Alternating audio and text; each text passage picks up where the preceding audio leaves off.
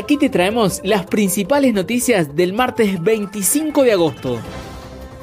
Qatar Airways confirma que deja de volar a la Argentina.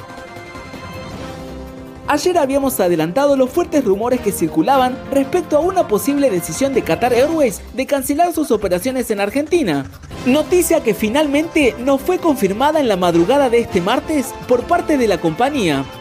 Es la tercera compañía después de Air New Zealand y Emirates que anuncia de manera oficial que no regresará a la Argentina, al menos en una fecha cierta, tras la pandemia. Ethiopian Airlines suspenderá durante el mes de septiembre los vuelos hacia y desde Buenos Aires. La compañía suspenderá durante el mes de septiembre los vuelos hacia y desde Buenos Aires debido a las restricciones relacionadas con la pandemia de COVID-19. A su vez, ajustó su plan de vuelos para el mes de octubre, anunciando dos frecuencias semanales los días lunes y jueves desde Buenos Aires hacia la capital de Etiopía. La Federación de Cámaras Agroaéreas pone a disposición sus aviones para combatir los incendios en el interior del país. Desde la Federación Argentina de Cámaras Agroaéreas ponemos nuestros aviones y trabajo al servicio de la comunidad, dijo el director ejecutivo Danilo Cravero y sostuvo. Sabemos que no es la solución de raíz, porque lo importante sería que los incendios no se provocaran, pero nos sentimos con la responsabilidad de hacer un aporte para solucionar esta gran problemática. ExpressJet deja de volar el 30 de septiembre. El 30 de julio pasado, United Airlines le indicó a ExpressJet que dejará de volar como aerolínea regional del grupo y debido a la incertidumbre reinante como resultado de la pandemia, todos los vuelos de ExpressJet deberán finalizar a fines de septiembre.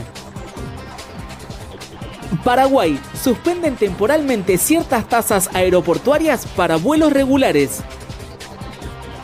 El ente regulador de la aviación del Paraguay informó que en el marco de la normativa aprobada por el gobierno para mitigar las consecuencias económicas derivadas de la crisis del coronavirus, se suspenderán temporalmente ciertas tasas aeronáuticas a las compañías aéreas que operen vuelos regulares desde y hacia el país. ¿Cuántas terciariza el servicio de holding y despide 2.500 trabajadores?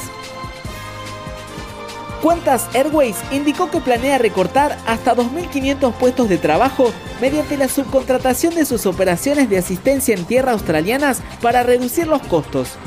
Los recortes de empleo esperados se suman a los 6.000 en toda la fuerza laboral anunciados en junio, lo que llevaría la pérdida total de empleos a casi el 30% de su planta previa a la pandemia. Reinicio de operaciones. Azul planea volver a Buenos Aires en diciembre. Según el sistema de reserva de la compañía brasileña, Azul Líneas Aéreas retomaría las operaciones a Buenos Aires a partir de diciembre. Los vuelos serán realizados en los Airbus A320 Neo, configurado con 174 asientos. Te invitamos a que ingreses a la nota para conocer todas las fechas programadas hasta el momento. X-Wing logró hacer volar un Cessna Grand Caravan totalmente autónomo es la primera compañía en introducir tecnología autónoma para el transporte aéreo regional y después de las pruebas exitosas está buscando comenzar las operaciones de carga comercial en los próximos meses.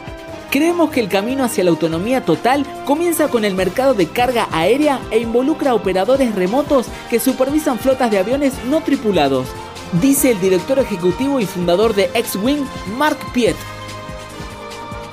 Revolución HX50, el nuevo concepto en helicópteros privados.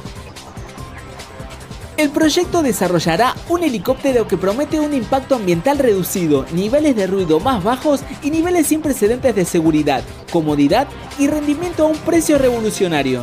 El HX50 Revolution actualmente se encuentra en la fase de diseño avanzado, con tres prototipos programados para comenzar las pruebas de vuelo en 2022. Se prevé que las primeras entregas se realicen en el 2023.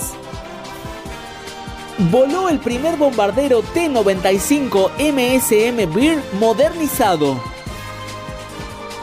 El 22 de agosto levantó vuelo por primera vez la última versión del bombardero estratégico ruso más conocido de todos, el Tupolev Tu-95 Beer. El vuelo de pruebas tuvo una duración de 2 horas y 50 minutos, en el que fueron testeados diferentes componentes de la modernización, en especial la nueva motorización. Gracias a esta modernización profunda, no solo se aumenta de manera notable la capacidad de combate del BIR, sino que permite a esta eminente pieza de ingeniería bélica mantenerse operativa y relevante hasta el 2040. ¿Te perdiste el webinar que realizamos hoy junto a los líderes del transporte aéreo y del turismo sobre las low cost y su rol en la pre y post pandemia? No importa, en breve vamos a subirlo a nuestro canal de YouTube